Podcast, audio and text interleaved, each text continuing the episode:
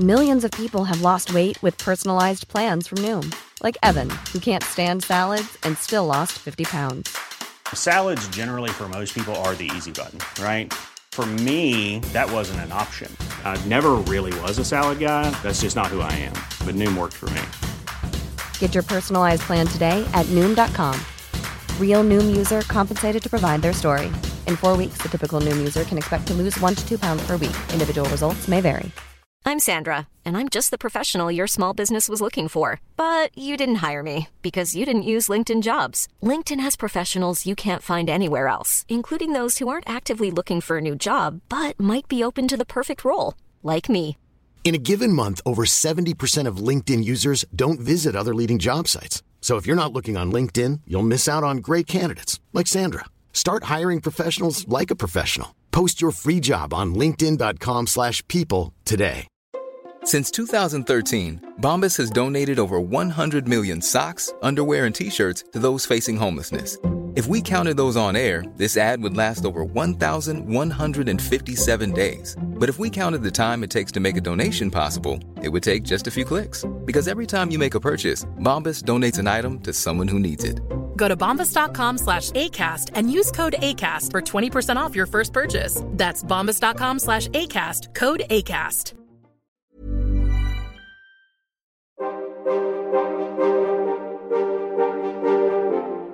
De oudheid is fascinerend. Een enorme puzzel waarvan we stukjes hebben. En heel veel stukjes ook niet. Al op de basisschool trokken de verhalen over het oude Egypte, de Romeinen, Griekse mythen, het oude China en het onderzoek naar al die oude culturen en mensen me als een magneet naar zich toe. En ik wil meer. Graag neem ik, Timo Epping, je in deze podcastserie mee op reis naar het verre verleden. Ik ga in gesprek met wetenschappers die ons in iedere aflevering een uurtje meenemen in hun eigen onderzoek, hun eigen zoektocht naar de oudheid. Het is tijd voor de oudheid.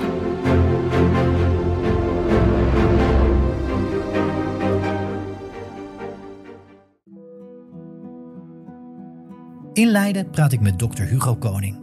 Hugo is universitair docent Grieks aan de Universiteit Leiden, een docent klassieke talen aan het Stanislas College in Delft en auteur van verschillende boeken over de oudheid. Zo schreef hij het boek Mythe moet je niet geloven, een elementair deeltje over mythologie en recent samen met Bert van den Berg het boek De Mythe van Plato. Hugo, fijn dat je ons meeneemt naar de oudheid. Waar neem je ons tijdens deze aflevering precies mee naartoe? Wij gaan naar Archaïs Griekenland, dus heel vroeg uh, Griekenland, en naar een van de vroegste literaire bronnen die we hebben uit die tijd. We gaan naar de tijd van Hesiodus, dus dan zitten we rond 700 ongeveer, voor Christus uiteraard. En naar um, ja, en zijn gedachtenwereld eigenlijk. Het twee gedichten heeft hij geschreven, de Theogonie en de Werk en Dagen. Of althans, daar zijn we het tegenwoordig over, eens, dat hij twee gedichten heeft uh, uh, gemaakt. En in die gedichten beschrijft hij hoe de wereld is ontstaan en hoe we daar dan ook het beste in kunnen leven. En dat is een onderwerp dat ik buitengewoon interessant vind. Waar komt die, die persoonlijke fascinatie voor Hesiodus uh, bij jou eigenlijk vandaan? En waarom zou eigenlijk dus iedereen die hier ook naar luistert Hesiodus moeten lezen en moeten leren kennen? Moeilijke vraag. Om, om, ik, heb, ik heb tijdens mijn studie heb ik een keertje uh, leren kennen. En toen dacht ik eigenlijk meteen, ja, dit is het. Dit vind ik heel interessant. En waarom uh, besteden we hier tijdens de studie klassieke talen niet veel meer aandacht aan? En toen ben ik dus uiteindelijk uh, een proefschrift gaan schrijven over, uh, over Hesiodus. Maar niet per se over Hesiodus zelf, maar eigenlijk meer over hoe Hesiodus en dus die gedichten waar ik het net al even over had, hoe die door de Grieken eigenlijk werden begrepen en werden gezien. Maar goed, tijdens dat onderzoek ben ik natuurlijk ook heel veel uh, te weten gekomen over die gedichten zelf en over Hesiodus zelf. En ik vind, denk ik, een van de meest fascinerende dingen eraan dat het heel ruw en een soort van puur mythologisch is eigenlijk. Het gaat over hele. Ja, het gaat echt over zaken die je, die je heel sterk mythologisch zou kunnen noemen. Zoals het ontstaan van de wereld, ontstaan van mensen, ontstaan van allerhande monsters, over de tijd van de helden, dat soort zaken. En ja, die blijven mij eigenlijk gewoon boeien, die mythologie. We gaan dus terug naar in ieder geval de 8e eeuw voor Christus. De periode waarin Hesiodus zijn werken schreef. Maar wat weten we eigenlijk over de persoon Hesiodus? En meteen in het verlengde van die vraag een wellicht wat vreemde spoiler. Er is onder wetenschappers discussie of er überhaupt wel een historische persoon Hesiodus bestaan heeft. Hugo, hoe zit dat? Ja, dat is echt een grote wetenschappelijke vraag. Die hele vroege poëzie die we over hebben, dus dat is eh, bijvoorbeeld Hesiodus, maar ook Homerus. Hè, zij waren grofweg tijdgenoten, zou je zo ongeveer kunnen zeggen. En hun poëzie, hoewel heel erg verschillend, valt wel min of meer in hetzelfde genre. Het is allebei epische poëzie, waarmee je dan bedoelt dat het wat langere gedichten zijn die ook in een bepaald metrum zijn geschreven. Dactylisch hexameter is dat.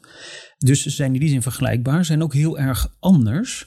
Maar we denken wel dat voor zowel Homerus als Hesiodus geldt dat die gedichten zijn ontstaan in een oorspronkelijk orale context. Dus dat wil zeggen, er is niet iemand geweest, bijvoorbeeld in 700, die vanaf nul is begonnen met schrijven en dacht, nou laat ik eens een gedicht schrijven over het ontstaan van de wereld of eh, de geboorte van alle goden, net zo min als die dichter er is geweest die dacht, laat ik eens een verhaal schrijven over de Trojaanse oorlog en de uh, rol van Achilles daarin. En zoals bij Homerus. Alleen deze vraag over is nou Hesiodus echt hè, en, en was het een uh, historisch figuur, is veel prangender geweest, of misschien veel voor de hand liggender geweest um, dan in het geval van Homerus, omdat Hesiodus, we noemen hem dan maar even Hesiodus, hoewel het dus waarschijnlijk gewoon een traditie is van dichters, die vertelt in die gedichten best het een en ander over zichzelf. Dus dat heeft een beetje ervoor gezorgd dat veel geleerden in de 20e eeuw en ook daarvoor dachten: ja, het is dus ook een echt persoon van vlees en bloed. Want kijk, hij vertelt dat hij daar en daar woont. Hij zegt dat hij in Askra woont, een, een plek in uh, vlakbij Orchomenos. Kunnen we gewoon vinden. En dat, is een, dat is een plek uh, en hij was daar kennelijk. Uh, hij vertelt dat zijn vader is gemigreerd vanuit West-Turkije. Hij vertelt dat hij ruzie heeft met zijn broer.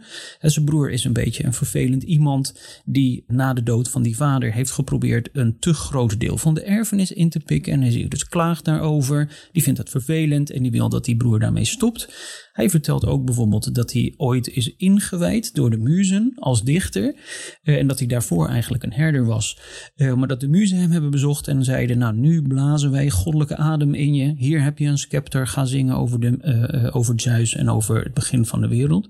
Dus dat heeft ervoor gezorgd, al die autobiografische informatie, om het maar even zo te noemen. Heeft ervoor gezorgd dat wij dus hier dus echt als een soort van echt persoon zijn gaan zien. Misschien wel de eerste dus in de westerse literatuurgeschiedenis, omdat Homerus juist helemaal niets over zichzelf vertelt. Nu zijn we eigenlijk de laatste paar decennia weer heel erg opgeschoven in precies dat debat. En hebben we gezegd, ja, maar die zogeheten autobiografische informatie is eigenlijk misschien juist heel erg retorisch van aard. En dat moeten we niet heel erg letterlijk nemen. Maar we moeten even bedenken dat het bijvoorbeeld voor die verteller laat hem dus Hesiodus noemen, heel handig is om een foute broer te hebben, om maar even zo te zeggen. Zodat hij dan een heel gedicht, namelijk die werken en dagen, allerlei adviezen kan geven over het leven in die setting van het gedicht gericht aan een broer, maar natuurlijk ook gericht aan ons. En dan is dus eigenlijk die hele ruzie met die broer meer een soort van vehikel om een bepaald mooi verhaal uh, vol met allerlei wijsheden aan ons te gaan vertellen, dan dat we moeten zeggen: hé, hey, dat was echt historisch zo. Er was ooit een keer een poppetje dat Hesiodus heette en die had echt ruzie met zijn broer. Hetzelfde geldt natuurlijk een beetje voor die dichterwijding. Ja, dat kan je natuurlijk ook heel prima begrijpen als die dichterlijke traditie van al die dichters die aan de theologie in de werkende dagen hebben meegeholpen, die proberen om legitimiteit te geven aan hetgene dat ze dichten. Door te zeggen, ja, dit is niet zomaar iets wat ik zit te vertellen over die geboorte van de goden. Dit heb ik van de muzen zelf. Dus het is allemaal echt super waar. En die kant zijn we nu meer op aan het gaan. En ik zit zelf ook helemaal in die hoek. Dus dat alles over die autobiografie en over dat Hesiodus een echt iemand was en over echte dingen in zijn leven vertelt, daar geloof ik heel weinig van. Uh, en ik geloof dat dat dus hoort bij het maken van de persona, de verteller, uh, omdat, dat, omdat dat, uh, die verteller helpt bij het creëren van zijn gedicht en het vertellen van zijn boodschap. Hesiodus stond en staat eigenlijk altijd in de schaduw van Homerus. Een deel van het onderzoek van Hugo heeft zich ook toegespitst op de relatie tussen die twee. Met name ook hoe men in het oude Griekenland over ze dacht. Is Hesiodus eigenlijk wel los van Homerus te zien en onderzoeken?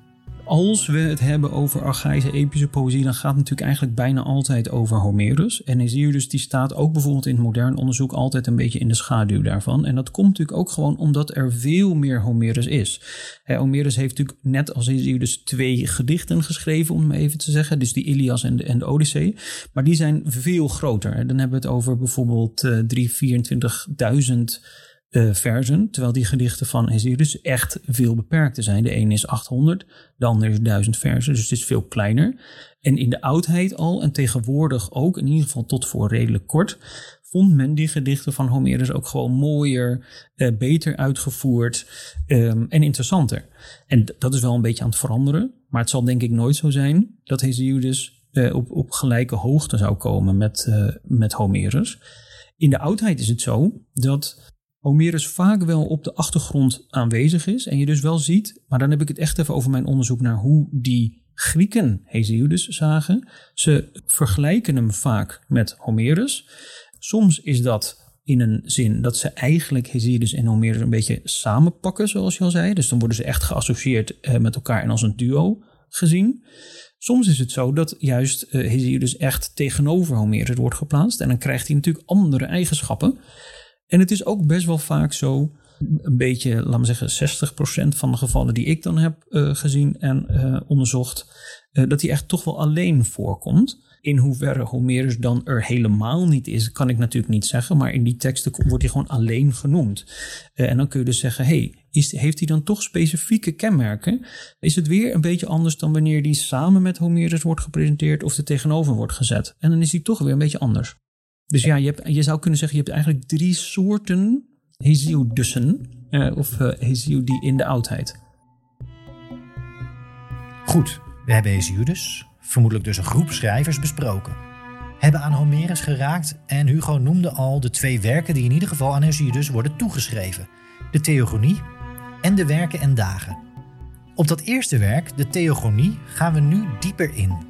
Hugo, hoe is dat werk eigenlijk vanuit de 8e eeuw voor Christus tot ons gekomen? Die verschillende werken uit de oudheid, of het nou bijvoorbeeld de Theogonie is, of de Ilias, of maakt niet uit, een tragedie van Euripides of zo.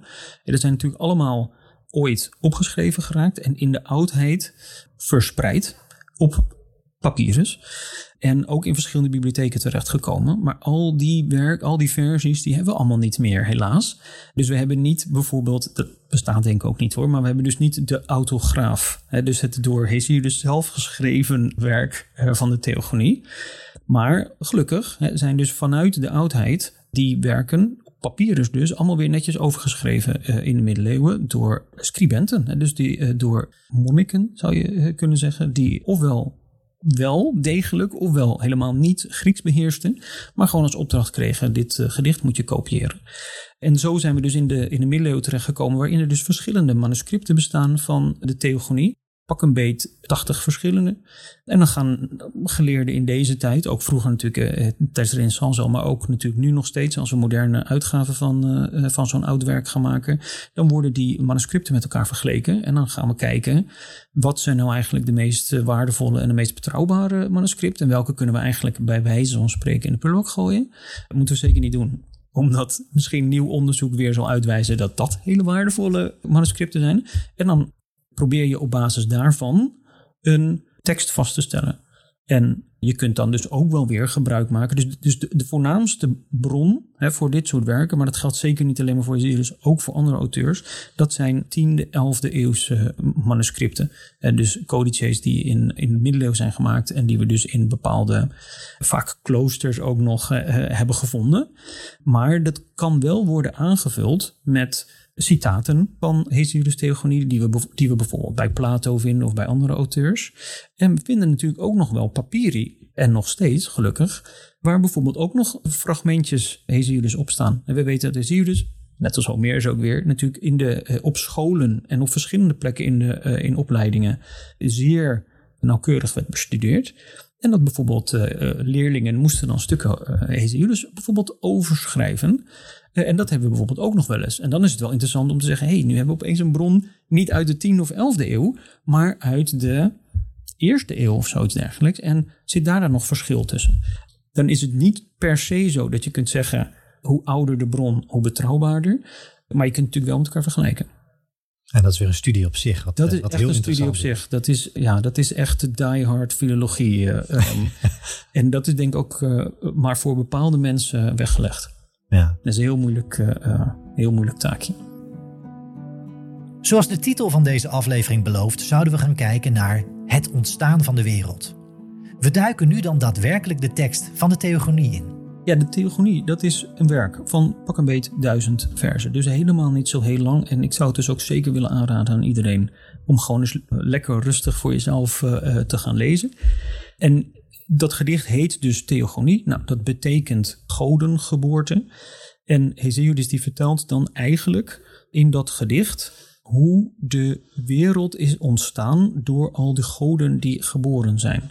En het absolute eh, backbone van zijn verhaal, dus het skelet van zijn verhaal, is de goddelijke opvolging van de goden Uranos, Kronos en Zeus. En dus het begint allemaal min of meer met die, een van die oudste goden Uranos, dat is de god van de hemel. Die wordt opgevolgd door zijn zoon Kronos. En die wordt vervolgens weer opgevolgd en verslagen door Zeus. Dat is natuurlijk de, laten we zeggen, huidige god van de, eh, van de Grieken. Die eh, iedereen eh, die zit te luisteren waarschijnlijk ook wel, ook wel kent. En die opvolgingsmythe, die wordt omkleed met van alles en nog wat. Dus we krijgen niet alleen maar de goddelijke lijn van Uranos en de titanen, dus Kronos en de zijnen en de Olympiërs, Zeus en de zijnen die daaruit voortkomen, maar ook andere genealogieën, dus echt lijsten met goden die soms een heel klein beetje op de Bijbel eh, lijken, met die kreeg die en die kreeg die. En, en dan komt er bijvoorbeeld een hele lijst met alle Nereïden, hè, alle watergodinnen of zeegodinnen. En dan krijg je gewoon 50 namen. Dus dat hoort er ook nog bij. Uitgebreide genealogieën. En aan de andere kant zijn er ook nog echt narratieve passages. Eh, dus echt vertelpassages die bijvoorbeeld gaan over hoe Kronos is verslagen door Zeus. Of hoe Kronos eigenlijk Uranos heeft verslagen, zijn vader. Of hoe Zeus op een gegeven moment het moet opnemen tegen een laatste uitdager van zijn macht. Een verschrikkelijk monster dat Typhoeus heet. En dan die Typhoeus weer verslaat. Dus het is basically een opvolgingsmythe die uit drie generaties bestaat. En die wordt verder eh, aangekleed met andere genealogieën en met narratieve passages. En dat allemaal bij elkaar levert een heel dynamisch en fascinerend en ook wel een beetje ingewikkeld eh, gedicht op. Als je dat zomaar gaat lezen eh, met het idee, nou ik ga nu gewoon even iets à la bijvoorbeeld Homerus lezen. hè, Dus gewoon een leuk verhaal over een held of zoiets dergelijks. Ja, dan schrik je misschien een beetje, want het is echt heel anders. Ja, het is buitengewoon interessant. Het, het, het gaat om drie generaties. Opvolging van vader op zoon. Yes. Waarom zit dat zo nadrukkelijk in dit werk? Die, die thematiek zoon moet vader verslaan en opvolgen. Ja, ik denk dat dat een cultureel eh, gegeven is. Dus die eh, Hesiodus die leefde in een patriarchale maatschappij waarbij het gewoon zo was dat de eh, zoons de vaders opvolgden. En we zien natuurlijk niet alleen maar dit soort opvolgingsmythen bij de Grieken of zoiets dergelijks. Hè. Dat komt ook gewoon in het Midden-Oosten voor en elders. Het is altijd een beetje dat verhaal van de vader die op een gegeven moment zwak wordt of ehm, die een bepaalde ja, een bepaalde onrechtvaardigheid eh, uitdrukt, die een bepaalde eh, onrecht begaat en die dan dus weer opgevolgd moet worden en moet verslagen worden. Eh, en bij de Grieken is het natuurlijk zo dat goden onsterfelijk zijn, dus je kunt ze niet doden. Hè, je kunt niet je vader doden, maar je kunt hem wel opsluiten bijvoorbeeld in de onderwereld. Dus Zeus, die, als die Kronos heeft verslagen, sluit hij hem netjes op in de onderwereld, doet een mooie bronzen muur eromheen en dan is dat probleem even opgelost. Eh, En bij eh, een generatie eerder, als dus die Kronos de vader dus van, van Zeus, weer Uranos verslaat, dan doet hij dat door hem onschadelijk te maken, door hem te ontmannen. En Uranos die, die speelt dan ook helemaal geen rol van betekenis meer. Die schiet zeg maar de lucht in. Hij is de lucht natuurlijk, hè, hij is de hemel en neemt daar zijn definitieve plaats in en is als zeg maar actor helemaal weg uit dat gedicht. Hij is gewoon de achtergrond geworden, namelijk de lucht. Maar, maar daarom zie je dus de hele tijd, denk ik, die, die opvolgingsmythes die gaan over ja, zoons die vaders verslaan. En op een gegeven moment moet het dan natuurlijk ophouden, want anders blijven we maar aan de gang met de hele tijd weer nieuwe generaties die weer die vaders willen eh, opvolgen. Dus als Zeus eenmaal aan de macht is, Dan bedenkt hij weer een andere truc om aan de macht te blijven, die uiteindelijk succesvol is. Uh, want zijn eerste kind is dan niet een zoon, maar een dochter, Athena. En daar, daarmee stopt eigenlijk de opvolging. Dus vanaf dat moment is de macht van Zeus definitief geworden. Uh, je zou kunnen zeggen, wij leven nog steeds onder. Hè. Er, is, er is geen omwenteling, meer geweest. En die laatste opstand, om het maar even zo te noemen, van die Typhoeus, die was onsuccesvol. Het is een gigantisch monster dat, het van Zeus, dat Zeus van de troon probeerde te stoten. Dat is niet gelukt. En Zeus heeft daarmee dan ook wel een beetje definitief bewezen, het is nu afgelopen. Dit was een hele sterke tegenstander, die heeft het geprobeerd. Maar het is nu duidelijk dat ik de baas ben. Wat ik daarin ook interessant vind is um, die strijd met name tussen Kronos en Zeus. Die duurt tien jaar. Ja. Is dat een willekeurig gekozen aantal jaren? Uh, of, of mogen we daar ook wel parallellen zien met bijvoorbeeld Troje? Ja, tien jaar is gewoon lang. Dus zoals jij zelf, zelf al zegt, dus de, de, de strijd om Troje die duurde tien jaar. Dus in het tiende jaar wordt Troje ingenomen door het houten paard. De terugreis van Odysseus naar Ithaca duurt tien jaar. En in het tiende jaar komt dus Odysseus thuis. Nou, de strijd tussen de Olympiërs en de Titanen duurt tien jaar. Ik denk dat tien jaar gewoon staat voor heel lang. En op een gegeven moment, namelijk in het tiende jaar, dan moet er echt een einde komen. En dan moet een partij moet dan maar winnen. En in dit geval is, dan natuurlijk, uh, is het dan natuurlijk de Olympiërs die, uh, die de Titanen definitief verslaan. Mensen die zich ook hebben bezig gehouden met juist dat getal 10. En die hebben uh, ook wel gezegd, ja, misschien heeft het iets te maken met bijvoorbeeld menselijke zwangerschap. Het negen nou even niet jaar dan, maar wel maanden uh, is er iets nog niet helemaal voltooid. En dan in het tiende, nou niet jaar dan, maar uh, aan het begin van de tiende maand, dan uh, is er kennelijk iets af. En dan is er een bepaalde manier van voltooiing en afronding. En dan is het maar, in het geval dus van, die, van de theogonie, dan is het dus Zeus die definitief wint van die titanen. Hij gooit dan, interessant genoeg, hè, schakelt hij ook bepaalde monsters, zou je kunnen zeggen, in die juist door zijn voorganger in de onderwereld waren geplaatst, namelijk die honderdhanders. Fascinerende reuzen, die dus uh, honderd armen hebben en honderd handen. En dan in al die handen allemaal tegelijkertijd rotsen pakken en dan op die titanen afgooien. Ja, en als die zich er eenmaal ook mee gaan eh, bemoeien, dan heeft Zeus wel echt, uh, uh, ja, dan, dat kunnen die titanen echt niet meer aan. En ze raken dan helemaal bedolven onder de stenen en daarmee eigenlijk dus definitief uitgeschakeld. En het zou misschien dus ook nog wel zo kunnen zijn hè, dat Hesiodus op een gegeven moment dacht, ja, hmm, nou heeft dus eigenlijk Zeus die titanen verslagen met de hulp van een andere club. Laat ik nog eens even een andere uitdager bedenken, zeg ik even tussen aanhalingstekens, die Zeus dan in zijn eentje kan verslaan. Zodat we ook wel zien, hij heeft niet per se anderen nodig. Hij is wel echt de alleenheerser van het universum, die ook prima alleen zijn mannetje kan staan en uitdagers kan verslaan. Terug naar het werk zelf. De theogonie en het ontstaan van de wereld in de woorden van Hesiodus. Hugo vertelt nadrukkelijk tussen aanhalingstekens het woord bedenken. Dat brengt ons op de vraag: in hoeverre kunnen we zeggen dat mensen in de 8e eeuw voor Christus en de eeuwen daarvoor en daarna de theogonie geloofden? Op welke waarde moeten we dit nou eigenlijk schatten?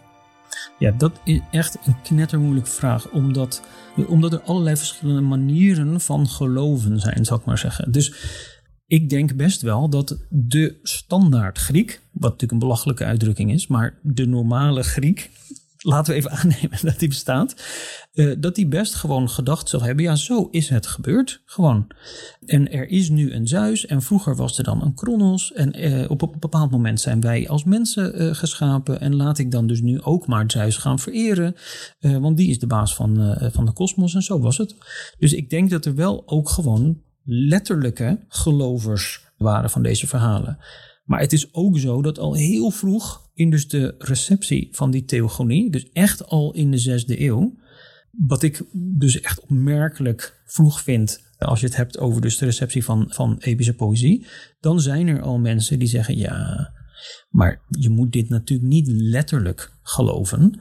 Er is een bepaalde filosofische lading en je moet wat dieper de tekst induiken. En je moet het eigenlijk op een andere manier begrijpen. Dus die denken, dachten, en tegenwoordig zijn er nog zat mensen die het, eh, die het hartstikke met hen eens zijn, dat die Hesiodus niet alleen maar een soort van mytholoog is en gewoon standaard Griekse ideeën en, en geloven over de goden heeft uh, neergepend en het gewoon allemaal maar een beetje heeft overgeschreven of zoiets dergelijks.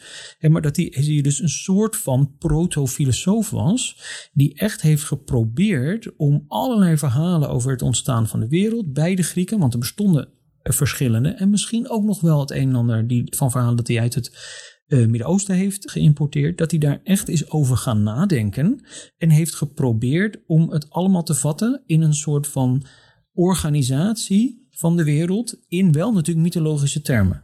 Dus de theogonie is natuurlijk een gedicht dat gaat over goden, maar veel mensen zeggen ja, wacht even, het is ook een cosmogonie. want het vertelt eigenlijk in goddelijke termen over het ontstaan van de wereld. En het is dus in feite meer cosmogonie en kosmologie daarmee dan uh, echte theogonie. En die mensen die zeggen, ja oké, maar kijk bijvoorbeeld eens eventjes naar de rol van Eros, hè, of Eros, uh, god van de liefde, die in Hesiodus, heel anders dan in andere uh, gedichten over het ontstaan van de wereld, voor zover wij die kennen, een heel prominente rol speelt. Want dat is een, een godheid die heel erg dicht op het begin van de wereld zit. En daar zeggen mensen, denk ik, helemaal terecht over. Ja, dat heeft Hesiodus natuurlijk gedaan. Want hij heeft die kracht van de liefde, de, zeg maar die kosmische aantrekkingskracht of zoiets dergelijks, die heeft hij nodig omdat hij zijn theogonie vertelt en zijn, zijn kosmologie vat in termen van goden die met elkaar naar bed gaan en nieuwe goden genereren, waardoor de wereld steeds meer gearticuleerd raakt. Dus je moet wel die die liefde, die moet je naar voren halen, want die heb je daarna nodig. Dus uh, dat is denk ik wel een stevig bewijs hè, om te zeggen, ja, dus was niet zomaar een beetje dingen aan het navertellen. Hij heeft er echt over nagedacht. Hoe ga ik het allemaal uh, organiseren en vormgeven? En dat is één voorbeeld daarvan. Dat, maar wel dus een hint die je krijgt in het verhaal om dus niet alleen maar als een dichter te zien, maar ook als een soort filosoof is een interessante invalshoek ook. En wat ik daarin ook interessant vind, is het duizeltje op een gegeven moment van alle namen ja, die voorbij komen. Maar tegelijkertijd is in dat hele verhaal is het lastig om een bepaalde chronologie te zien, omdat sommige goden pas op een later moment geboren lijken te worden, terwijl ze eerder in het verhaal al een rol spelen. Ja. In dat idee van constructie, hè, Eros naar voren halen, hoe, hoe moeten we dat dan duiden? Of moeten we gewoon maar überhaupt niet proberen om chronologie in het verhaal te zien. Ja, dat, het is inderdaad ingewikkeld.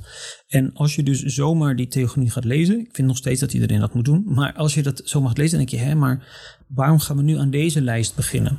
Of we horen bijvoorbeeld iets over bepaalde titanen, zoals Prometheus, en hoe het met ze afloopt, horen we bijvoorbeeld eigenlijk al voordat ze nog in het verhaal werden geboren of zoiets dergelijks.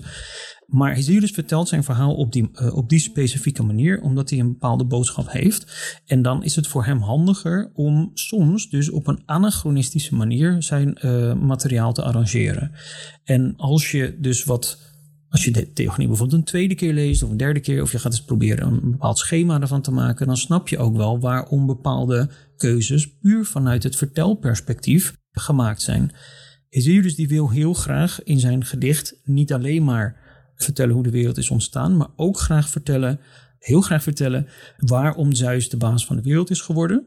En daarom wordt bijvoorbeeld Zeus al veel eerder beschreven dan die eigenlijk uh, wordt geboren. En dat is een manier om die Zeus de hele tijd uh, op de voorgrond te houden. En ook een beetje dus te laten zien.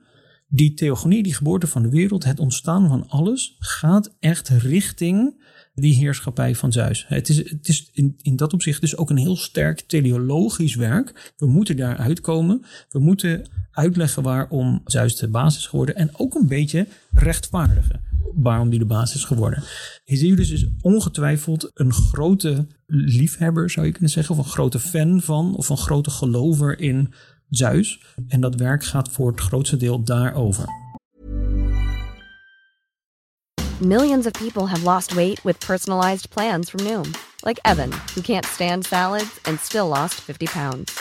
Salads, generally, for most people, are the easy button, right? For me, that wasn't an option. I never really was a salad guy. That's just not who I am. But Noom worked for me.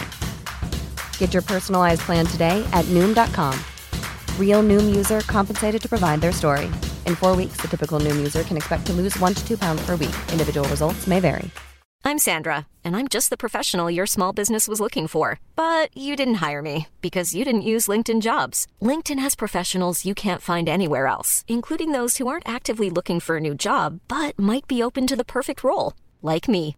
In a given month, over 70% of LinkedIn users don't visit other leading job sites. So if you're not looking on LinkedIn, you'll miss out on great candidates like Sandra. Start hiring professionals like a professional. Post your free job on linkedin.com/people slash people today. Mag je het feit dat de theogonie uit de 8e eeuw voor Christus is opgeschreven en tot op de dag van vandaag is overgeleverd als de ultieme waardering zien voor het werk zelf en voor Hesiodus? Nou, dat, dat is aan zich al heel interessant. Dat dus, ehm, als je bijvoorbeeld kijkt naar gedichten die Homerus heeft geschreven. Sorry, ik nou weer over Homerus beginnen, maar die twee gedichten. Eentje over Achilles, eentje over uh, Odysseus, eentje over strijd, eentje over thuiskomen na strijd. Die waren in de oudheid al zo ongelooflijk populair dat andere gedichten die ook gaan over die wereld van de Trojaanse oorlog, dus bijvoorbeeld over het ontstaan van de Trojaanse oorlog, hè, over die gouden appel en zo. Of gedichten die vertellen over het einde van de Trojaanse oorlog met dat gouden, uh, gouden paard, met het houten paard. Dat die, die zijn helemaal weggeduwd. Dus daar hebben we echt alleen nog maar snippers van over. Omdat in de oudheid al Homerus al die andere epische dichters gewoon in de vergetelheid had geduwd. Omdat hij zo fantastisch en enzovoort al werd gevonden. Dus in dat opzicht heb je wel gelijk dat dus Hesiodus, dat het interessant is dat hij wel mocht, mocht even tussen aanhalingstekens, mocht blijven bestaan. Maar ik denk dus ook dat dat komt omdat hij een aparte positie in had genomen tot Homerus en echt iets anders doet. En dus de Grieken dachten, hé, hey, maar wacht even. Dit is een heel ander type van epische poëzie. Dat is hartstikke waardevol. Dat moeten we net zo goed als Homerus, moeten we dat bewaren. Het is ook wel heel interessant dat als je die uh, gedichten van Hesiodus en Homerus vergelijkt, en ze zijn dus heel anders, heb ik net al gezegd, maar je kunt ook heel prima zeggen, hé, hey, wat lijken ze eigenlijk onwijs op elkaar? Ze hebben heel veel hetzelfde vocabulaire bijvoorbeeld echte kenners kunnen misschien wel aan een vers zien, nou dit zal wel Hesiodus zijn, dat zal wel Homerus zijn, maar in het algemeen gebruiken ze dezelfde taal en fabriceren ze die uh, versen op dezelfde manier. En ze zijn het heel erg met elkaar eens als het gaat dus over de grote, algehele mythologische geschiedenis, zal ik maar zeggen. En dus Homerus focust absoluut niet op de geboorte van het, uh, van het universum, maar hij wil gewoon twee episoden uit specifiek de tijd van de helden uitlichten. En daar zegt Hesiodus dan weer veel minder over, over die tijd van de helden. Maar hij erkent wel net zo goed natuurlijk als, uh, als dat bijvoorbeeld Zeus de zoon is van Kronos. En over hoe de Tartaros eruit ziet in de onderwereld. Of uh, allemaal van dat soort kosmische vragen. Als je zo uitzoomt, dan zijn Homerus en Hesiodus heel erg vergelijkbaar. En je, zou misschien ook best wel kunnen beweren hè, dat ze elkaar dus in een bepaald opzicht complementeren. En dus ook met rust laten, om het maar zo uh, te zeggen. Dus Hesiodus die gaat natuurlijk niet het verhaal over Achilles vertellen. Die gaat niet over. Hij noemt heel kort even de Trojaanse oorlog. Alsof hij weet, zou je kunnen zeggen. En dat is natuurlijk zo, hè, maar dat, we moeten niet praten natuurlijk in, in termen van hij weet en, en enzovoort. En dat zijn natuurlijk gewoon tradities die naast elkaar bestaan. En die weten natuurlijk, dit wordt ergens anders al geniaal gedaan. Ik ga hiervan afblijven. Dat heeft helemaal geen zin. Maar je wilt wel even noemen, want binnen die theogonie en binnen het hele ontstaan van, van de kosmos spelen die helden wel een rol natuurlijk. En zo passen ze ook heel erg goed bij elkaar. Bijna als dus ja, twee puzzelstukjes die helemaal precies elkaar aanvullen. En elkaar dus ook stof en ruimte laten. Laten we uit al die personages die een plek hebben gekregen in de theogonie twee specifieke verhalen of begrippen er voor nu uit gaan lichten. In eerste instantie chaos. En daarna zoomen we in op Prometheus met Pandora. We starten waar eigenlijk het verhaal ook start met het begrip chaos. Die chaos, het, het duurt heel even in het gedicht voordat Hesiodus recht aan gaat beginnen. Want hij wil heel veel tijd besteden, echt wel 115 regels wil hij besteden aan die muzen. En wat die muzen allemaal kunnen. En dat hij is geïnspireerd door die uh, muzen. Dus het begint een beetje hymnisch, zoals veel mensen hebben gezien. Eerst ja, worden de muzen even opgehemeld. Maar dat is allemaal natuurlijk intro, zodat Hesiodus kan gaan vertellen wat hij wil. En dan begint het dus met dat beroemde en, en in de oudheid heel veel geciteerde vers over dat chaos het eerste was van alles. En chaos moeten we zeker niet interpreteren als ons chaos, hè, van gewoon wanorde, troep, rommel. Maar eigenlijk is het gewoon leegte. En veel mensen zeggen dus ook weer, ja, die Hesiodus die heeft er natuurlijk over nagedacht. Want als je wil beginnen in den beginnen, ja, dan moet je wel een plek hebben waar zeg maar die goden überhaupt in kunnen ontstaan. Dus laten we dan maar beginnen met plek. En laten we maar beginnen met de achtergrond of leegte waarbinnen dus een hele wereld kan ontstaan. Dat is bijvoorbeeld ook hoe Aristoteles dat chaos interpreteert. Hè. Die Aristoteles maakt Hesiodus een beetje tot een hele vroege filosoof, of in ieder geval een soort van proto-filosoof, die over de kosmos heeft nagedacht en die een beetje, uh, die een beetje natuurkundig, om maar zo te zeggen, zou moeten uh, interpreteren. En die zegt, ja, dat chaos, dat is de leegte. En daarin kan vervolgens alles ontstaan.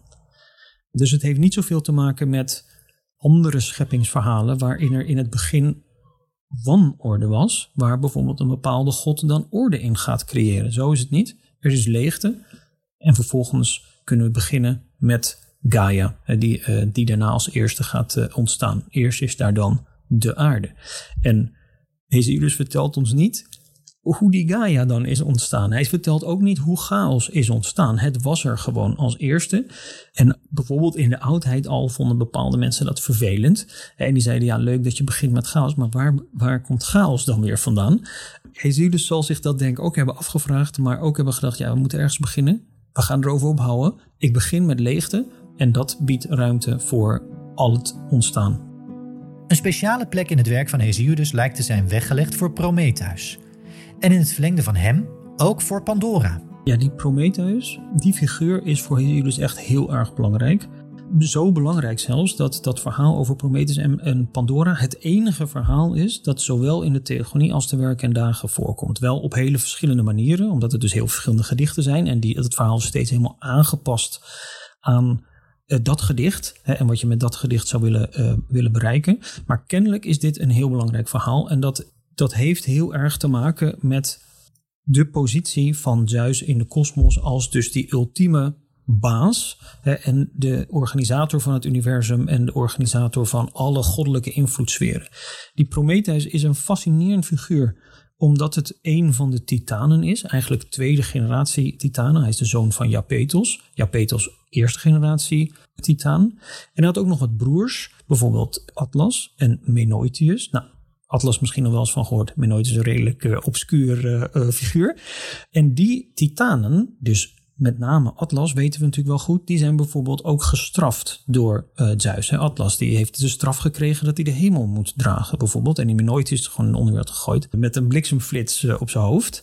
Maar Prometheus, for some reason, ik weet niet waarom, is die buiten schot gebleven. En uh, is die in ieder geval in die wat vroegere fase van de kosmos meer een soort bondgenoot van Zeus geweest. Er komt een bepaalde fase waarin Zeus zegt, die tijd van Kronos, dat de mensen samenleefden met de goden. Een tijd van voorspoed, een tijd van welvaart. Een tijd waar, eh, waarin mensen eigenlijk nauwelijks iets hoefden te doen voor hun dagelijks brood. Daar wil Zeus een einde aan maken. En die zegt, die tijd is nu afgelopen. En ik wil eigenlijk ook dat we wat duidelijker maken dat er een verschil is tussen mensen en goden. Dus ik wil heel graag dat mensen offers gaan brengen aan goden. Nou ja, dat is nog nooit eerder bedacht. Dus dan moeten we even gaan uitzoeken hoe een offer eigenlijk werkt. En Zeus laat dat aan Prometheus. Dus die geeft Prometheus de taak. Bedenk jij even hoe we dat offer organiseren. En Prometheus denkt nou oké, dan gaan we een dier offeren. En Prometheus, ik weet ook niet precies waarom, maar die is in de mythe in het algemeen vaak een mensenvriend. Die het goed met de mensen op heeft. Er is ook een verhaal echt een heel stuk later dat we dat voor het eerst vinden dan in uh. Maar we weten niet zo goed hoe oud het verhaal is. Dat Prometheus ook daadwerkelijk de mens heeft geschapen. Dan snappen we het. Hè, dat hij uh, graag aan de kant van de mensen staat en zijn eigen schepping een beetje ja, wil, wil ondersteunen. En die Prometheus die bedenkt bij dat eerste offer een soort list. En hij, hij doodt dus het offerdier. En dan maakt hij twee stapeltjes van wat er dan van dat dier over is. Aan de ene kant allemaal botten waar je niet zo heel veel aan, hebt. En daar gooit hij een grote glanzende vetlaag overheen. En aan de andere kant alle eetbare, en zou je kunnen zeggen dus nuttige eh, en lekkere delen van het dier, die legt hij aan de andere kant, maar die stopt hij in de maag van dat beest, zodat het er heel onaantrekkelijk uitziet. In ieder geval voor Grieken. Het was misschien bij Schotten weer anders. Maar hij wil dus Zeus voor de gek houden. En hij maakt één mooie berg. Die, of in ieder geval een bergje dat er heel lekker uitziet. Maar er zitten dus die waardeloze botten onder. En aan de andere kant dus uh, de waardevolle stukjes die er niet uh, goed uitzien. En Zeus laat zich dan beetnemen door Prometheus. En die kiest dus voor wat er goed uitziet maar helaas bevalt dat alleen de botten. En vanaf dat moment is het natuurlijk een heel ideologische mythe die uitlegt waarom een bepaalde offerpraktijk, die natuurlijk in de, in de tijd van de Grieken nog steeds figureerde, waarom die is ontstaan. Dus als je gaat offeren in de oudheid, dan slacht je een offerdier boven het altaar en je eet natuurlijk de uh, eetbare dingen. Die braad je ter plekke en die ga je lekker opsmikkelen met de groep waar je uh, dat offer mee doet. En de botten, die schenk je aan de goden. Dus daar probeer je nog een soort van brandje van te maken en dan gaat de rook gaat naar de goden omhoog. Dus als dat eenmaal zo is gebeurd, ja, dan kan Zeus daar eigenlijk ook niet zoveel meer aan doen. Dat is dan het offer geworden. Maar hij is daar natuurlijk wel heel boos over, omdat hij natuurlijk ja, de, de bad end of the deal heeft gekregen. En vanaf dat moment houdt hij het vuur achter. dus Zeus gaat dan niet meer het vuur geven aan mensen. Bijvoorbeeld, dit is zo geïnterpreteerd dat mensen vroeger heel veel vroeger dus, alleen maar aan vuur konden komen omdat bliksem insloeg in bomen of wat dan ook. Eh, en Zeus zegt, nou dat doe ik dan niet meer. En dat betekent dan meteen ook dat dat hele offer ook een beetje waardeloos is geworden voor de mensen, want ze hebben geen vuur meer om dat dus te gaan braden. En dan komt Prometheus dus nog een keer in actie en nu dan in zijn, denk ik, meest bekende rol, namelijk als vuursteler. Dus hij gaat dan weer, uh, hij gaat naar de Olympus en hij pakt dan dat vuur af van Zeus en geeft het weer aan de mensen. In een reuzenvinkel.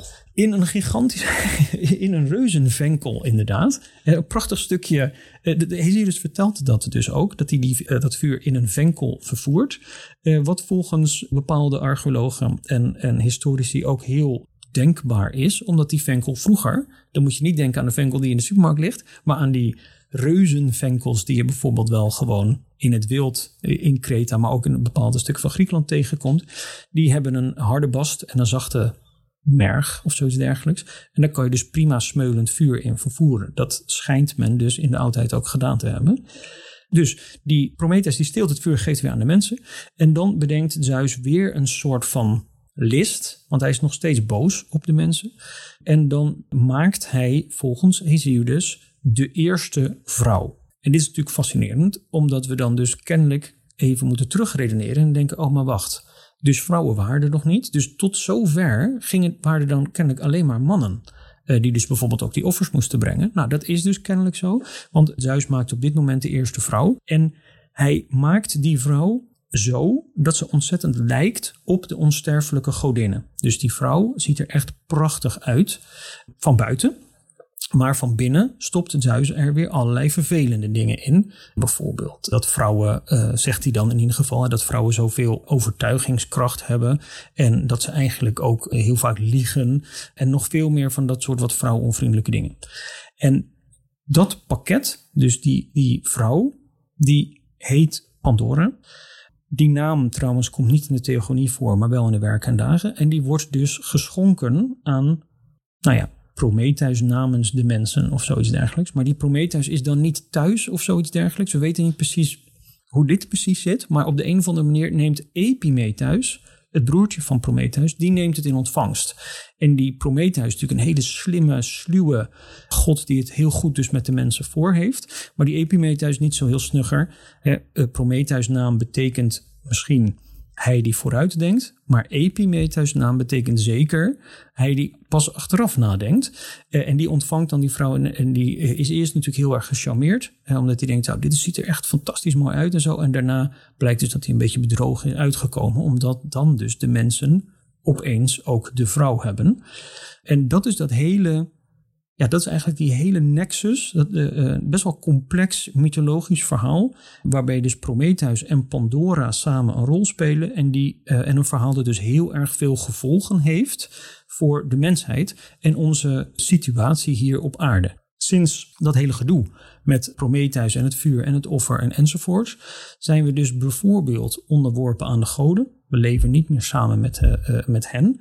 En ons mens zijn is heel erg veranderd omdat er een vrouw is bijgekomen. En we zijn dus vanaf dat moment mannen en vrouwen die het samen moeten rooien.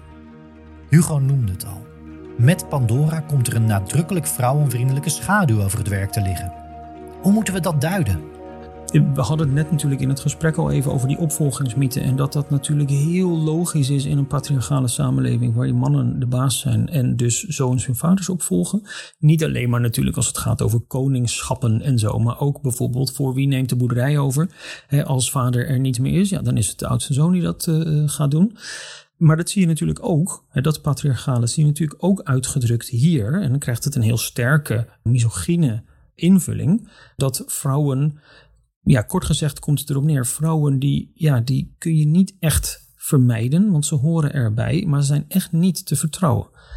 Dat is ook voor een heel groot deel wat dus in, in het onderzoek van de laatste zeg 50 jaar of zo ook best wel dus een slechte naam heeft gegeven. Omdat mensen dat wel erg aanstootgevend vinden. En, en het heel jammer vinden dat hij, uh, dat hij op die manier zo vrouwen als heel, ja, het hele vrouwelijk geslacht zo, zo wegzet. Soms wordt het ook wel weer iets genuanceerd. In de werkende dagen zegt hij bijvoorbeeld: ja, als je een slechte vrouw treft, dan word je heel jong oud. Maar als je een goede vrouw treft, dan is dat een zegen voor je hele leven. Uh, maar in het algemeen is die Pandora-mythe natuurlijk een heel misogyne mythe, die, ja, die uiteraard is ontstaan binnen zo'n mannengemeenschap. We gaan naar het einde. De theogonie heeft een heel duidelijk begin, maar over het einde is discussie. Het verhaal lijkt zomaar ineens te stoppen. Een wonderlijk einde van het werk. Zo lijkt het. Ja, dat is raar. dus um, geleerden zijn er natuurlijk uh, over gevallen. We merken sowieso wel bij epische poëzie dat we soms niet heel duidelijk een soort van slotakkoord zien. En dus ook bij de Odyssee en de Ilias bijvoorbeeld zijn er mensen die denken: ja, dat is een beetje een raar, uh, raar einde. We beginnen heel duidelijk en dan is het opeens soort van afgelopen. Tenminste, je kunt zeker bij de Ilias en Odyssee ook nog wel weer beargumenteren. Het klopt eigenlijk prima, de cirkels rond enzovoort. Maar bij Hesiodus, zeker dus bij de Theogonie, is het een beetje een vreemde afsluiting. Want Hesiodus die kondigt natuurlijk in het begin aan... nou, ik heb van de muze de opdracht gekregen om de geboorte van de goden te vertellen. Nou, dan is hij daar op een gegeven moment echt wel een beetje klaar mee. Maar dan stopt hij niet.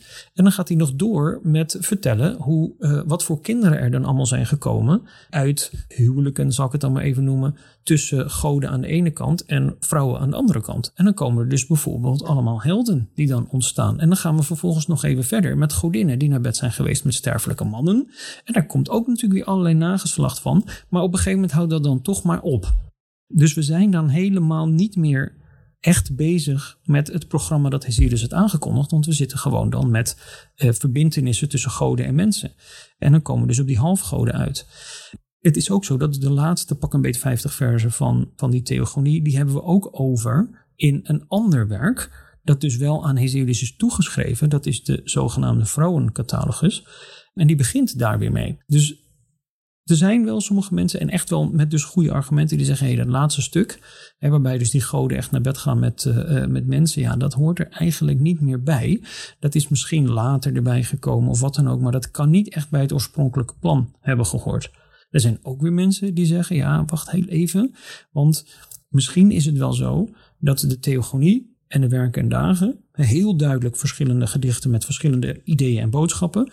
Misschien is het wel zo dat er dus ooit nog een gedicht tussen heeft gezeten, dat dus specifiek ging niet per se over het goddelijke en over het menselijke, maar over de wereld van de helden. En dat is nou wel echt die Ehoiai of vrouwencatalogus, zoals dat boek dan ook wel uh, heet. Het is een beetje een rare titel. Het gaat gewoon over allerlei heroïsche vrouwen. En de vrouwen die zijn gekozen om bepaalde genealogieën goed uit te kunnen werken. Dat is matrilineair makkelijker als je kijkt naar die Griekse heldenwereld dan patrilineair, want het wordt een beetje rommelig. Dus eh, eh, ik moet zeggen, de dichter van de vrouwencatalogus, waarvan sommige mensen denken dat het ook Hesiodus was, die zegt dan steeds, oké, en dan hebben we ook nog deze vrouw. En dan gaat hij weer allerlei nageslacht van die heroïsche vrouw, gaat hij dan noemen. En dan gaat hij weer over naar het volgende, de volgende, de volgende. En zo is het een beetje dus de catalogus, de opsomming van vrouwen geworden. In de oudheid bestond die, uh, bestond die naam al. Misschien zat dat er toch wel. Het is dus niet van uh, Hesiodus, maar het lijkt er wel heel erg op. Misschien is het op die manier een beetje vermengd geraakt met het einde van de, van de theogonie. Dat lijkt mij zelf wel heel waarschijnlijk. Maar voor nu is het in de wetenschap dus nog een open einde. Het is in de wetenschap dus, zoals heel veel dingen die met die vroege uh, epische poëzie te maken hebben, ja, nog niet uh, beslist. Dit was het eerste deel uit een tweeluik over Hesiodus. Binnenkort verschijnt er een tweede deel met Hugo, waarin we nog iets dieper in zullen gaan op bepaalde elementen uit de antieke praktijk van voordracht van dit soort werken, een wonderlijk verhaal uit de Romeinse tijd over een strijd tussen Hesiodus en Homerus en de waardering van het werk van Hesiodus in het huidige onderwijs.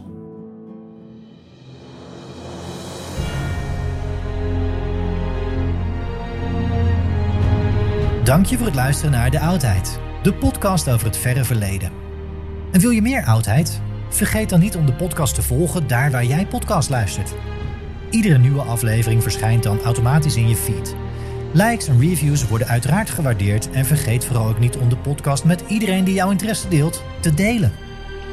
Heb je ideeën of suggesties voor de podcast? Mail dan naar info@eppingproductions.nl.